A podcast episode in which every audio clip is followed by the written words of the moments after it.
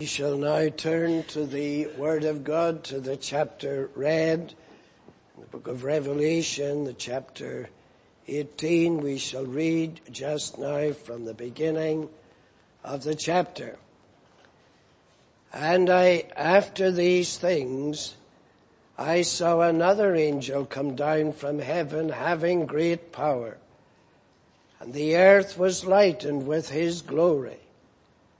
And he cried mightily with a strong voice saying, Babylon the great is fallen, is fallen, and is become the habitation of devils and the hold of every foul spirit and a cage of every unclean and hateful bird and so on. Babylon is fallen is fallen. We have been considering the lead up to this great and momentous event in the history of men. And it is such an event that it causes great reactions, not just in the earth, but in heaven itself. And in this chapter 18, we have the reaction of those who have been made rich and powerful as a result of their attachment to and involvement with this great city Babylon. They are crying, for example, verse 10, the kings of the earth, those who are ruling in, among men, they are lamenting because of their connection, as we've seen in the past, with this great city, Babylon. Verse 10, alas, alas, that great city, Babylon, it's as though we find it impossible to really comprehend it. Babylon seems so impregnable so invincible, Babylon has actually fallen. That mighty city, who can comprehend it? For in one hour is thy judgment come. Then you have the merchants of the earth in verse 16. They're crying, alas, alas, that great city that was clothed in fine linen and purple and scarlet and decked with gold and precious stones and pearls. For in one hour so great riches is come to naught. Note in the lament, the previous lament, verse 10, for in one hour is thy judgment come. Here again, verse 17, for in one hour so great riches is come to naught. Then we have the cry uh, again in verse 19, Alas, alas, that great city, wherein were made rich all that its ships in the sea, by reason of her costliness, and again note, for in one hour is she made desolate. The emphasis is upon the unexpected suddenness of the fall of Babylon. Babylon is fallen. Now, there were those who expected that can't be, that's impossible. Babylon can't fall. Babylon is just, just so secure, so stable, it can't happen. Now they are amazed not only that it has happened, but that it has happened so suddenly. In one hour. Now, coming into the 21st century, what if they were to announce such an event over the media? What would be the modern expression? It would be spoken of, it would be referred to as the great crash. The great crash. Everything is crashed. Finances have crashed. The economy has crashed. The kings of the earth, the political systems, they've crashed. Now, we might think, well, that's unlikely to happen in the 21st century. Look how clever we are. Look how advanced we are. Look how secure we are. We haven't had a world war now for so many years. We're a stable society. You just imagine. What is the idol and I don't want anyone to take offense thinking I'm referring to anyone in person because I'm not. But you just think of it. You go to some of the European countries like Poland and this and you go down the little streets, the little alleys, what you'll often find fixed into the wall near the door is an idol or an image. The Virgin Mary. Jesus Christ, the apostle Paul, because they're so religious and so bound up with Catholicism. How we might think we don't do things like that. We're enlightened. We're Protestants. We're Bible believers. We don't believe in idolatry. How many of you do what so many others say they can't live without? The idol. They can't. I've heard even Christians say, I couldn't live without it. What is it? My, te- my phone. My phone. My smartphone. Imagine. A piece of technology. It's my smartphone. And I can't go anywhere without it. It's my constant companion. And do you know what they said to the Savior in Luke 24? Did not our hearts burn within us as he talked with us by the way? You imagine how many people, well my heart burns when my phone rings and I get a wonderful conversation because I could never survive without my smartphone. But what is it? It is a piece of modern technology depending on satellites circling round in the heavens. And everyone knows that if anything happens up there, and nations that possess them and own them go to war, that that's eventually what they're going to target. And then what will happen? There will be a crash alright. And it'll be exactly fulfilling what is depicted here when Babylon falls. You just imagine. Everybody's rushing to get money out of the bank. But the machines won't work. The technology won't work. And so they go to the groceries, get their groceries, and they produce their plastic money. And we're very sorry. Our technology's broken down uh, we can't serve you. The hospitals don't know how to operate. Banks can't operate. Businesses can't operate. Everything's crashing. And what will the great clever people be saying? Alas, alas, alas, alas. Why are they saying alas, alas? Because they can't do anything about it. They're stranded. They can't save the situation. They can't possibly remedy it. All they can do is say, alas, alas, poor us. Look what's happened to us. Now you might think, well, that's a wee bit exaggerated. Maybe it is. But it is not beyond the imagination that is, and the scientists and the clever people know it.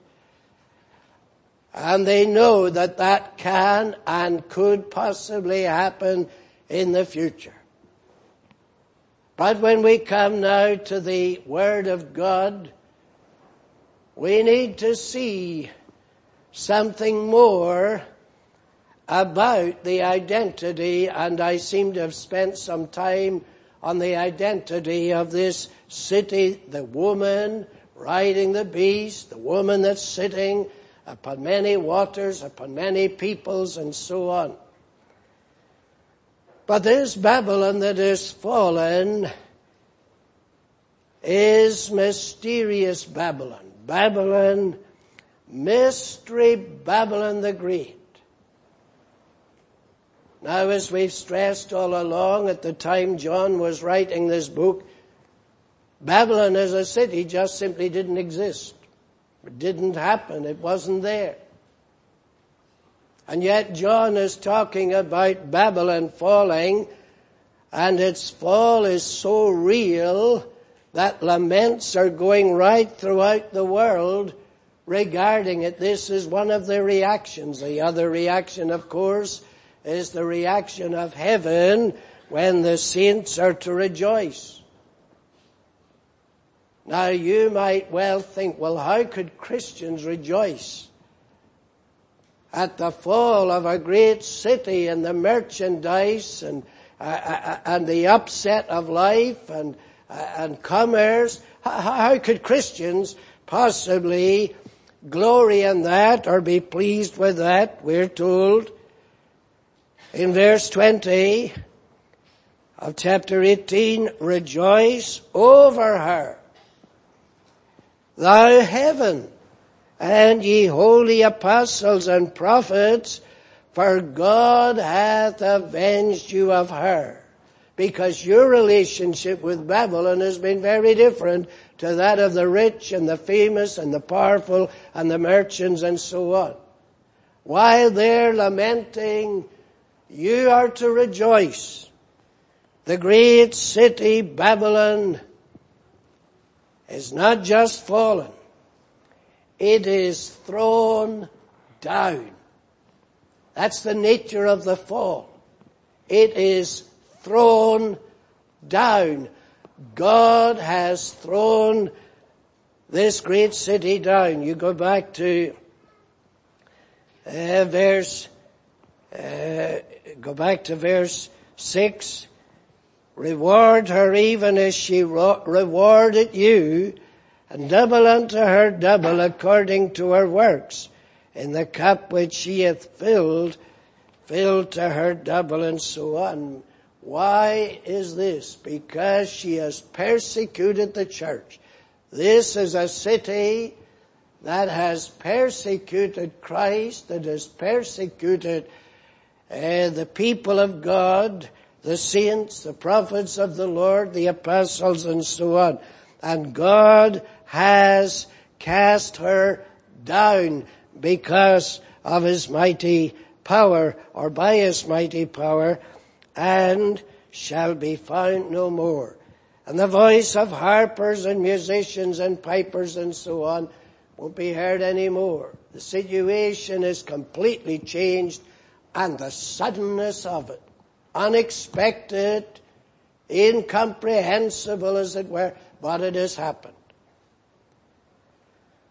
Now let's go back. Way back to the beginning, as I was saying on Wednesday evening, if we don't grasp and understand the book of Genesis, we won't understand the Bible. It's as simple as that. If we don't understand what God is telling us, in the book of Genesis, well, we can forget about the rest of the Bible. Genesis is the key to the great redemptive truths. that are unfolded throughout the rest of the Word of God. Now the first thing that we ought to note is this Babylon that is fallen is ancient Babylon. Now in the book of the Revelation it's modern Babylon. It was the Babylon of John's day. Without identifying, I'd said it's Rome and we shall come to that. But you see, the spirit of Babylon goes a long, long way back. We need to go back to the book of Genesis, back to chapter 11. And there we see the founding of the great city of Babylon or Babel as it is in the 11th chapter of Genesis. Now who was the builder and who was the founder of this ancient Babylon or Babel? You remember what happened when our first parents fell into sin and disobeyed God. There were two sons, Cain and Abel. Cain slew Abel. Now then Eve require, or acquired another son and she said then he was the seed that God had given her. But why was she thinking in terms that she was thinking in? It was because of what God had previously said regarding the seed of the woman and the seed of the serpent. There would be a continual warfare between the seed of the woman and the seed of the serpent. There would be these two lines flowing through history. Two different seeds. Now we see in the slaying of Abel that in the very first family you see the evidence of these two seeds. And war between them. God accepted the offering of Abel. He rejected the offering of Cain and in his jealousy, Cain then slew his brother Abel because he wasn't accepted of God himself. Now, history progresses until we come to the great flood. The flood of divine judgment. Now what happens then? Only eight come out of that ark. Noah and his family. Now what would you expect ordinarily will be the result of such a judgment? These people coming out of the ark have been witnesses not only to the mighty power of God ruling over creation, but they have been witnesses to the mighty justice of God. That He judges sin. And because the whole earth was corrupt and filled with violence, God sent His judgments. Now if you'd been a witness to what Noah and his family had witnessed, wouldn't you imagine you would be terrified to sin against God. And that you would be afraid of divine judgment falling again. God, however, made a promise there would be a bow in the sky as the witness that he would not destroy the world again by a flood. But who have come out of the ark? One family. And would you not think, well, if that's the one family that have been saved, that'll be the end of the two seeds. This is Noah. And he has descended from Seth. This is the family that have descended from Seth. This is the line that have come as the seed of the woman supposedly. We won't now need to be bothered about this war. It'll be at an end now. What we find is that the family of Noah is divided. We have three sons. And they're all equally the sons of Noah. And they are eh, his descendants, no doubt, but while they have all witnessed the same, they've all been saved in the same way by that ark from the judgment of God. They come out of the ark with the natures they were born with. And they come out of the ark with the natures that they exhibit toward sin and toward God. What happens is Noah plants a vineyard, he ends up drunken, and then his, what is his, his sons, one of his sons, Ham, mocks his drunken father, and laughs at him in his shame. Now when Noah awakes, what does he do? He curses Ham, or is the descendants of Ham. So you have the three sons of Noah, you have Shem, and you have Japheth, and you have Ham. Shem and Japheth and Ham. Ham's descendants are cursed by Noah. Now when we come to chapter 10 of Genesis, we read of some of these descendants. In uh, verse uh, 6 of Genesis 10 we read, and the sons of Ham. These sons of Ham Cush is one of them. Then we read verse 7, and the sons of Cush. So we're following the line of Ham. Verse 8, Cush begat Nimrod. We're still following the line of Ham. And Nimrod began to be a mighty one in the earth he begins to be a mighty one. As he begins, so he progresses.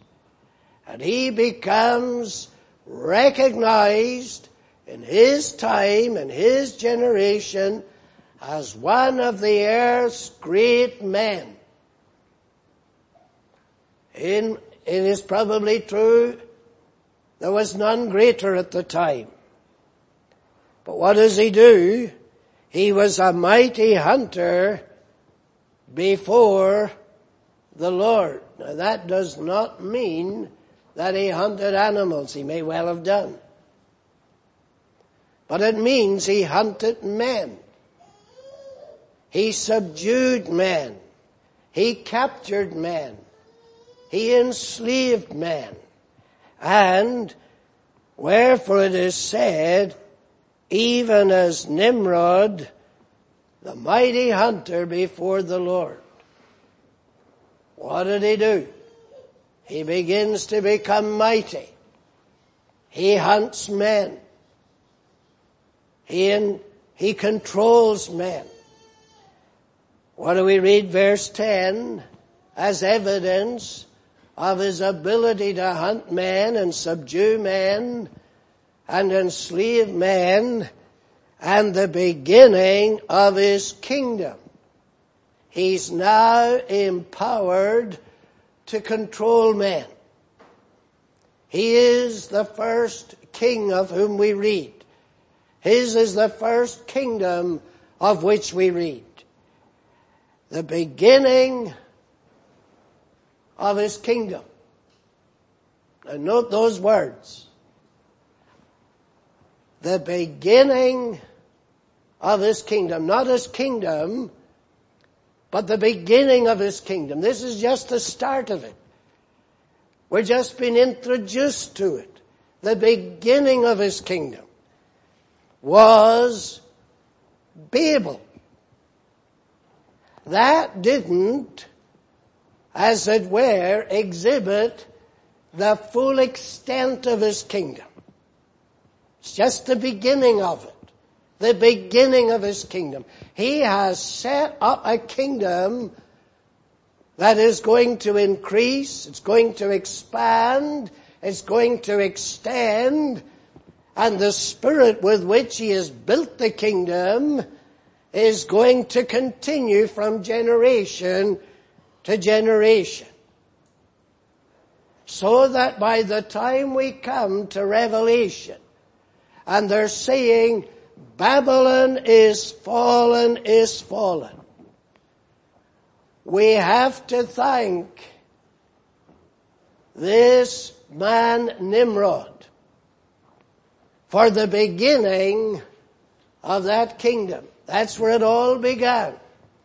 Now you go to chapter 11.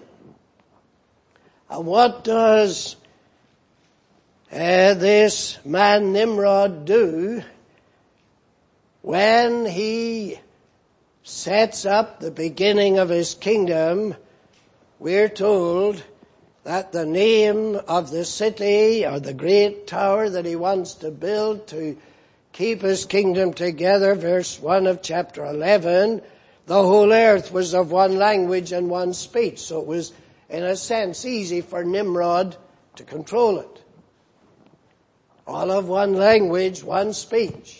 Everybody understood what Nimrod was about.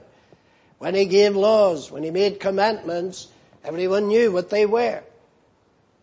He knew how to control them and they submitted to his control.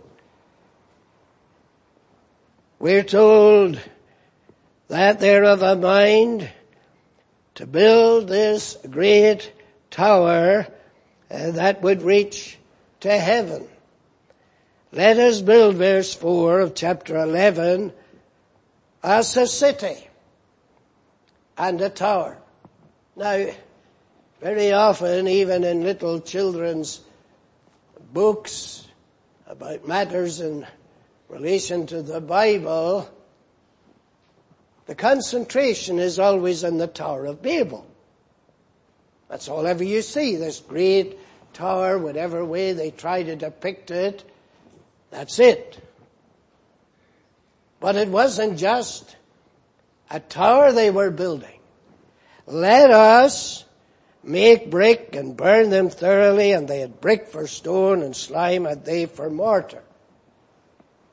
And they said, go to, let us build us a city and a tower. Now, why did they build towers in a city? It was usually not just to make an impression on any enemies approaching the city, but it was often as a defense of the city.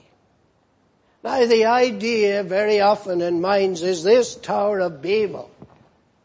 It was built away up into the clouds somewhere because men thought they could climb to heaven by their own works and their own methods and they could reach God by going up this great tower.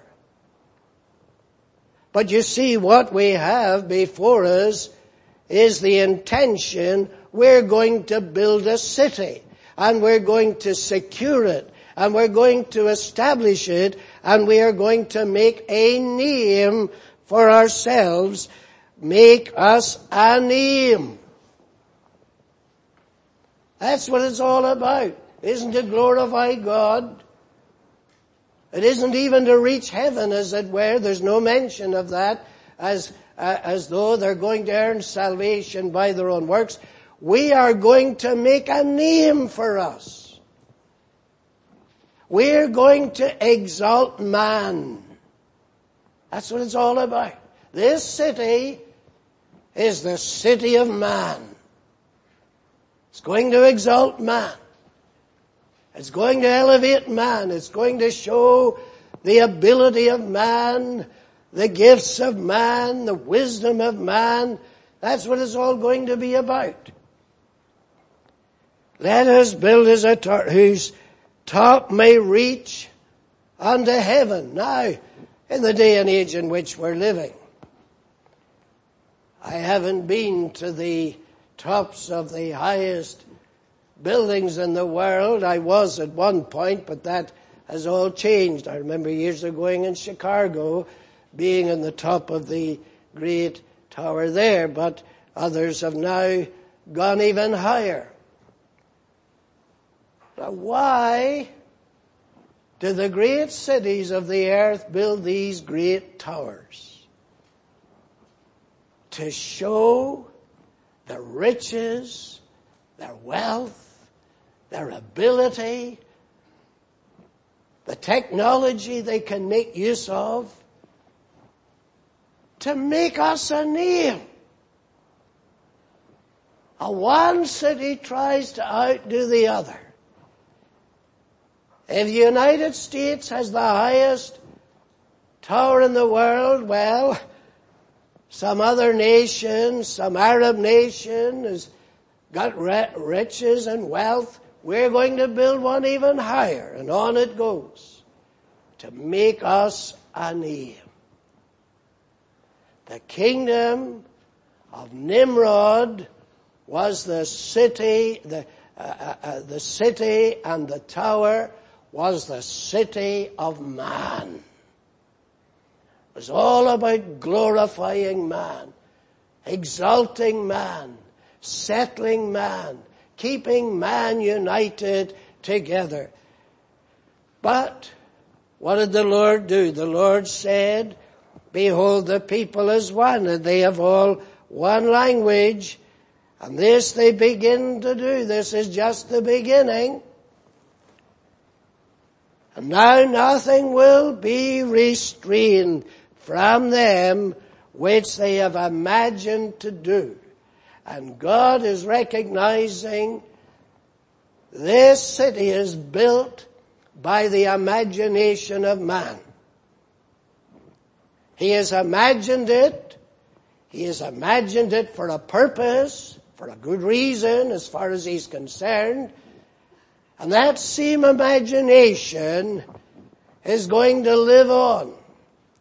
And if I do not interfere with that imagination, there's no knowing where it is going to take man. So God creates a problem.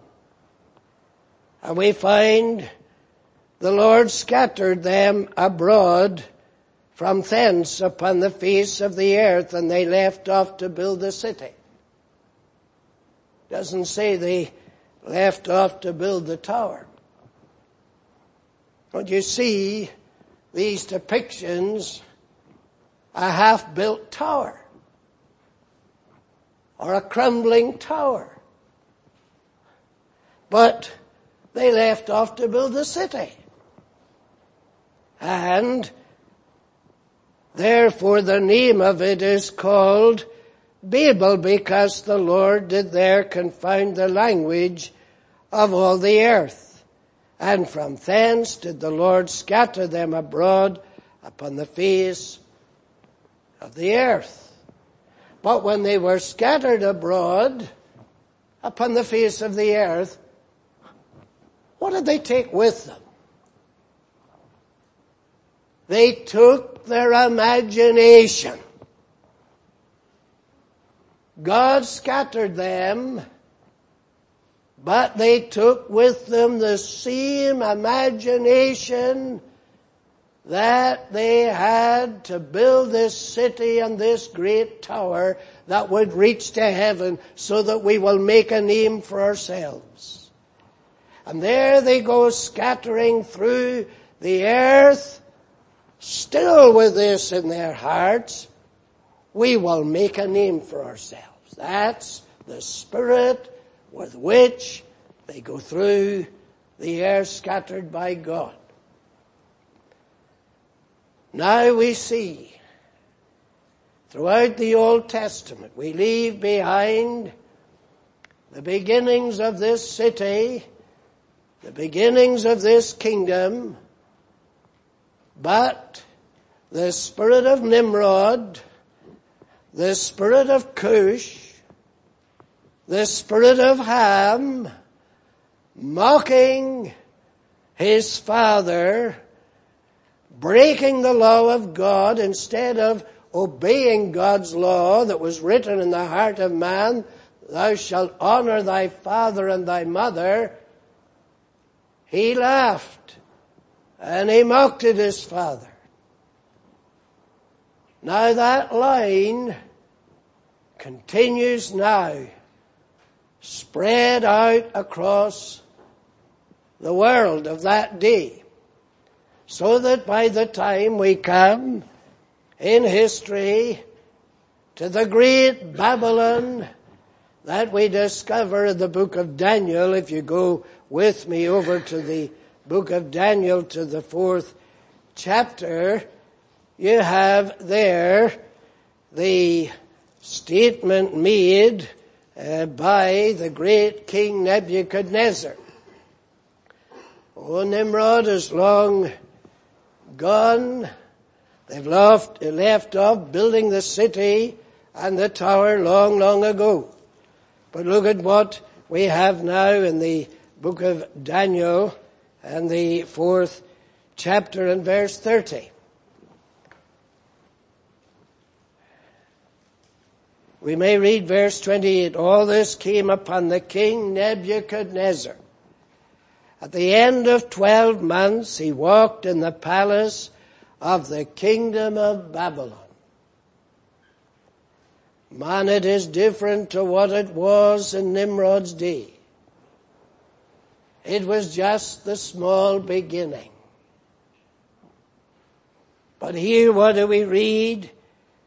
As he walks in his palace in the kingdom of Babylon, verse 30, the king spake and said, Is not this great Babylon that I have built for the house of the kingdom by the might of my power and for the honor of my majesty? I have made a name for myself I have built Nimrod Field, but I've succeeded. He began his little scheme. It failed. God interrupted his scheme. But here's the mighty great Babylon that I have built. I've succeeded. And I have built for the house of the kingdom by the might of my power. There's no mention of God. It's all me. I have made a name for myself. Now that Babylon, historic Babylon, what was it responsible for? When God's covenant people the children of Abraham, when they sinned against God, when they broke covenant with God, when they rebelled and turned to idolatry, what was the instrument that God used to afflict his people, to punish them for their sins, and to bring them to repentance? It was mighty Babylon. Now in Revelation we're reading, Babylon is falling, it is crashed, it is cast down in one hour. Very sudden. Go now over to chapter 5 of Daniel and what happens now? God humbled the great Nebuchadnezzar. But then we have Belshazzar mentioned as king. He's ruling now the great Babylon. And he is ruling the city of man.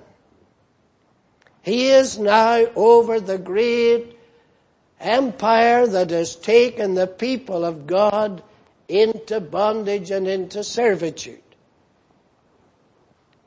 And what do we read in chapter 5 verse 1? Belshazzar the king made a great feast to a thousand of his lords and drank wine before the thousand. That was ordinary life in Babylon at the time. That was the kind of culture and that was the kind of society that Daniel and the three Hebrew children, the captives, were taken into. Here is Belshazzar. And he has a great feast for a thousand of his lords, and they drank wine before the thousand. They were all congratulating one another, toasting one another as they drank. Belshazzar, whilst he tasted the wine, commanded to bring the golden and silver vessels which his father Nebuchadnezzar had taken out of the temple which was in Jerusalem, that the king and his princes, his wives, and his concubines might drink therein. Now what was important about all these vessels? They were devoted to God. They were not created for everyday service. They were devoted to God. Holiness unto the Lord was stamped upon them. But here is this drunken king after he's been drinking, after he's tasted the wine and it has had an impact upon him, what does he do?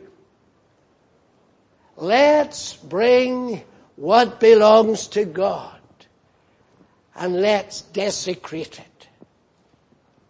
Let's take the cups and the articles that belong to the house of God that were devoted to God entirely for His service. Let's drink out of them and praise our gods. That's, they brought in verse 3 the golden vessels that were taken out of the temple of the house of God. The house that the glory of God had filled in the days of Solomon which was at Jerusalem. And the king and his princes, his wives and his concubines drank in them. They drank wine and praised the gods of gold and of silver, of brass, of iron, of wood and of stone. It was a night of debauchery and blasphemy and as it were degrading Israel's God as they boasted in their false gods. Belshazzar felt so confident, so secure, he can mock heaven. He can mock the God of the Hebrews. He has no fear whatever. But what do we read? A hand appeared with a message. And when we come to the end of chapter, thir- uh, chapter 5 verse 30, we read this. In that night was Belshazzar, the king of the Chaldeans, slain. Darius the Median took the kingdom being about threescore and two years old. Suddenly Babylon is fallen. Oh, Nebuchadnezzar is saying, is not this great Babylon that I have built I have made a name for myself. Everyone thinks of Babylon, they think of Nebuchadnezzar. Everyone that visits Babylon, they praise Nebuchadnezzar. Everyone who looks at the architecture and the marvels of Babylon, the great wonder of Babylon, the hanging gardens and so on, they all praise man. They don't praise God, they all praise man, Nebuchadnezzar. What did God say about Belshazzar? Because he knew what Nebuchadnezzar had said. And he knew how God had dealt with Nebuchadnezzar, humbling him, driving him out from among men into the field as a beast and so on. When he returns, he's of a different mind and he recognizes there's only one God and it's the God of the Hebrews. That's not the mind of Belshazzar. And in the night, in the midst of their merriment, they're mocking God, they're defiling the cups out of the house of God and so on, praising the gods that are not gods at all. The Seymour verse 5 of chapter 5 Daniel came forth fingers of a man's hand and the message is obviously not understood but it is disturbing. Daniel is called in to interpret it and he does. And what has he to say by way of interpreting? He says verse 18 of chapter 5, O thou king, the Most High God gave Nebuchadnezzar thy father a kingdom and majesty and glory and honor. And for the majesty that he gave him, all people, nations and languages trembled and feared before him. Whom he would he slew, whom he would he kept alive, whom he would he set up, and whom he would he put down. What a power he possesses supreme, sovereign, it seems, omnipotent power. No one can ever overrule the mighty Nebuchadnezzar or question his power. But when his heart was lifted up, God dealt with him. And then when we come to verse 22 of Daniel 5, what does Daniel say? to Belshazzar, and thou his son, O Belshazzar, hast not humbled thine heart. Thou hast not humbled thine heart. God saw the pride in the heart of Belshazzar. As God said to Samuel when he was looking at the sons of Jesse for a future king. Man looketh on the outward appearance, but God looketh on the heart. And God said through Daniel, O Belshazzar, thou hast not humbled thine heart, though thou knewest all this. You knew what God did. You learned what God hates. You learned that God will not allow men to glory in men. And yet, verse 23, thou hast lifted up thyself against the Lord of heaven. What a foolish character. Now this is the spirit of Babylon.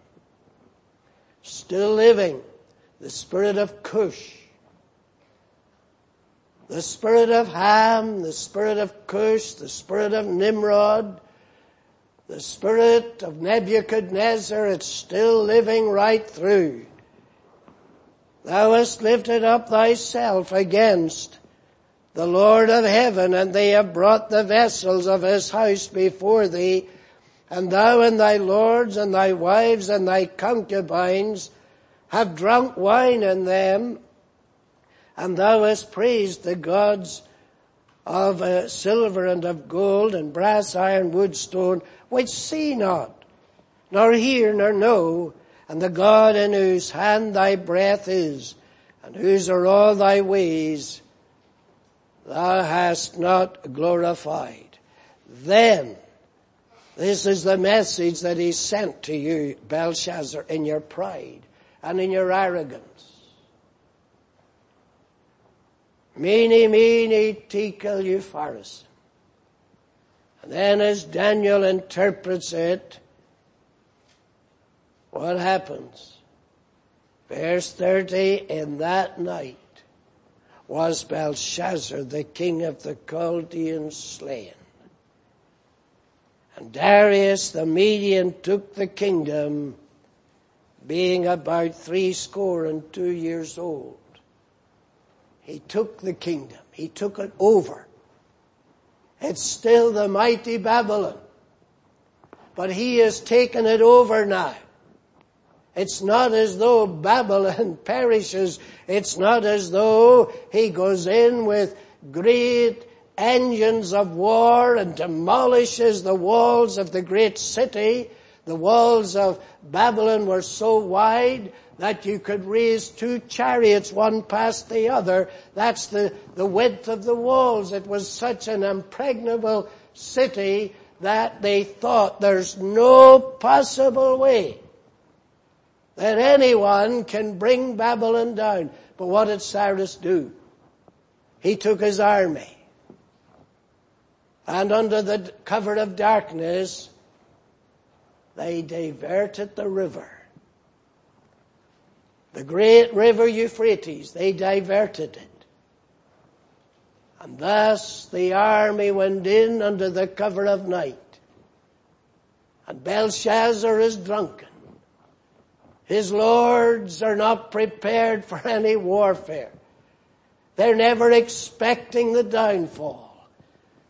Babylon is fallen, is fallen.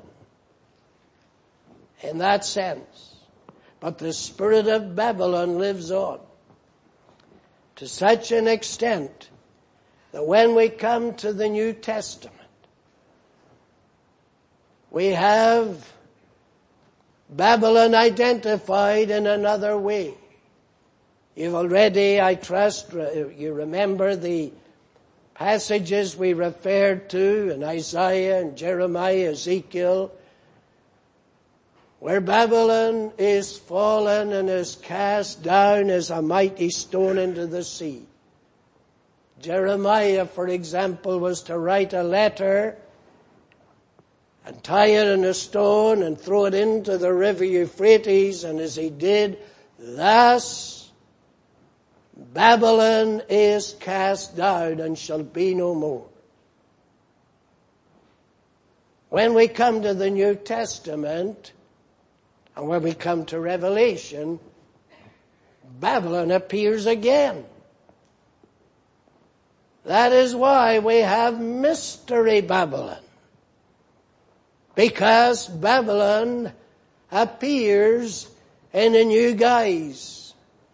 The kingdom that Nimrod began still survives. The spirit with which he began that kingdom, the spirit that motivated the mighty Nebuchadnezzar and that activated Belshazzar, that spirit still lives on. Now we've mentioned it before, but let's just refer to it once again in the first epistle that Peter writes in chapter 5 of his first epistle. It is interesting to see the greeting that he sends at the end of this epistle. Chapter 5 of 1 Peter, verse 13, the church that is at Babylon, elected together with you, saluteth you, and so doth Marcus my son, and so on. the church that is at Babylon. Now we could get a map out and we could go, well, can we find the church at Ephesus? Yes. Can we find Corinth? Yes. Can we discover Galatia? Yes, we can. But where is Babylon? Where's the city of Babylon? Where can the church be in Babylon? Now it is a well established fact, it seems, that Peter actually was writing this epistle from Jerusalem. And you see, Peter always related not with Rome, but with Jerusalem. When Paul went in Galatians, it's recorded, he went up to Jerusalem to see them that were pillars in the church. Peter is one of them. To see that his gospel that he was preaching was orthodox and sound, and there was no difference between them. But when we come to the book of the Revelation, we have a description given of another city. There's only two great cities, by the way, right throughout the whole of the New Testament. There are other cities mentioned like Nineveh and, and, and so on, but the two great cities are Jerusalem and Babylon. You always find those are the two great cities that God is dealing with and refers particularly to over and over again, Jerusalem and Babylon. In the book of the Revelation, in the chapter uh, 11, you have Jerusalem referred to in the most derogatory, debased way.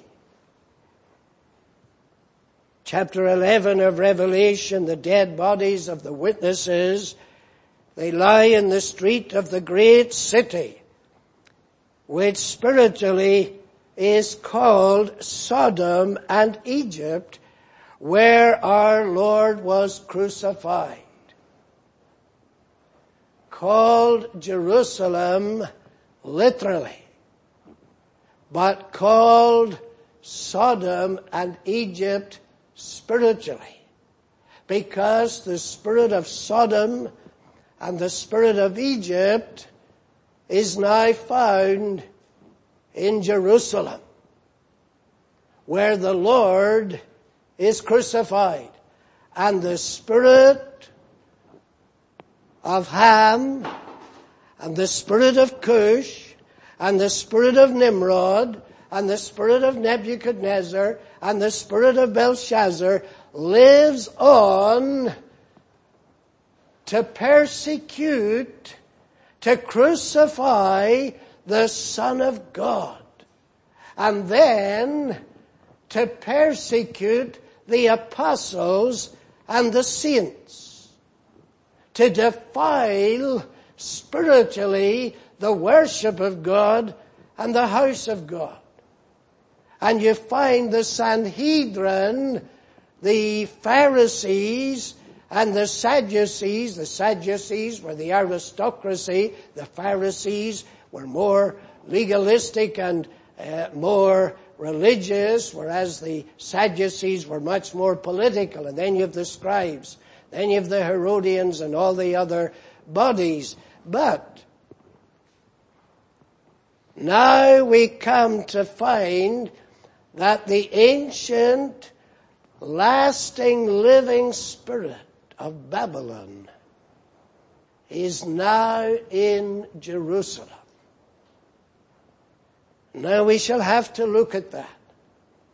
So much so, and it's something that is sadly overlooked. Jesus had this to say in Matthew's Gospel chapter 23. You know, we shall come to it. But historians and even Bible believers, when you mention the persecution of the church, Rome, the great arenas where the Christians were thrown to the lions, where they were burned, where Nero covered them in pitch and lit his gardens up for his great feast with the burning Christians of his day. All that is true. But what did Jesus say? Matthew 23 verse 34. Wherefore, behold, I send unto you prophets and wise men and scribes, and some of them ye shall kill and crucify, and some of them ye shall scourge in your synagogues, and persecute them from city to city. Why? That upon you, not Rome, but upon you may come, listen, all the righteous blood shed where? Upon the earth. From the blood of righteous Abel unto the blood of Zacharias, son of Barachias, whom ye slew between the temple and the altar. Verily I say unto you, all these things shall come upon this generation. O Jerusalem, Jerusalem. O Jerusalem, Jerusalem. O the merchants and the kings and the great men are saying, Alas, alas, Babylon. What does Jesus say? Oh, Jerusalem, Jerusalem. The guilt that is upon you. You have slaughtered my prophets. You have destroyed my servants. And worst of all, you will crucify the Lord of glory. The spirit of Babylon is now in Jerusalem. And the church suffers, persecuting the apostle Paul and Peter and James and all the other saints. And When we come to the book of the Revelation, that's the state that Jerusalem is in. But, as I said last week, Rome becomes the new Jerusalem. The spirit that has infiltrated Jerusalem now progresses to Rome. And instead of Jerusalem being where the council meets, Rome is where the councils of the papacy meet. And everything changes. Rome is the great Babylon, particularly that John is talking about. The interesting thing is that we read Babylon is fallen, is fallen. Shall be no more. But there's a new Jerusalem. There'll be no new Babylon. But there will be a new Jerusalem. And when we come to it, that will be the great marvel. No more Babylon, but a new Jerusalem. The great city of Babylon has perished, the new Jerusalem in all its glory will appear from heaven itself. Time is gone. We better leave it there. May the Lord bless His word. Let us pray. Most holy and eternal God, we rejoice that as history progresses, God's great plan of redemption unfolds. And we rejoice that there was one who came in the fullness of time to destroy the works of the devil. And we praise thy name that thou hast a plan and a purpose to save thy people, to exalt thy church, to keep thy covenant, to glorify thy name. Enable us then to look to thee, to love thy word with all that it tells us, Hear us now, pardon us, accept us. For Christ's sake, Amen.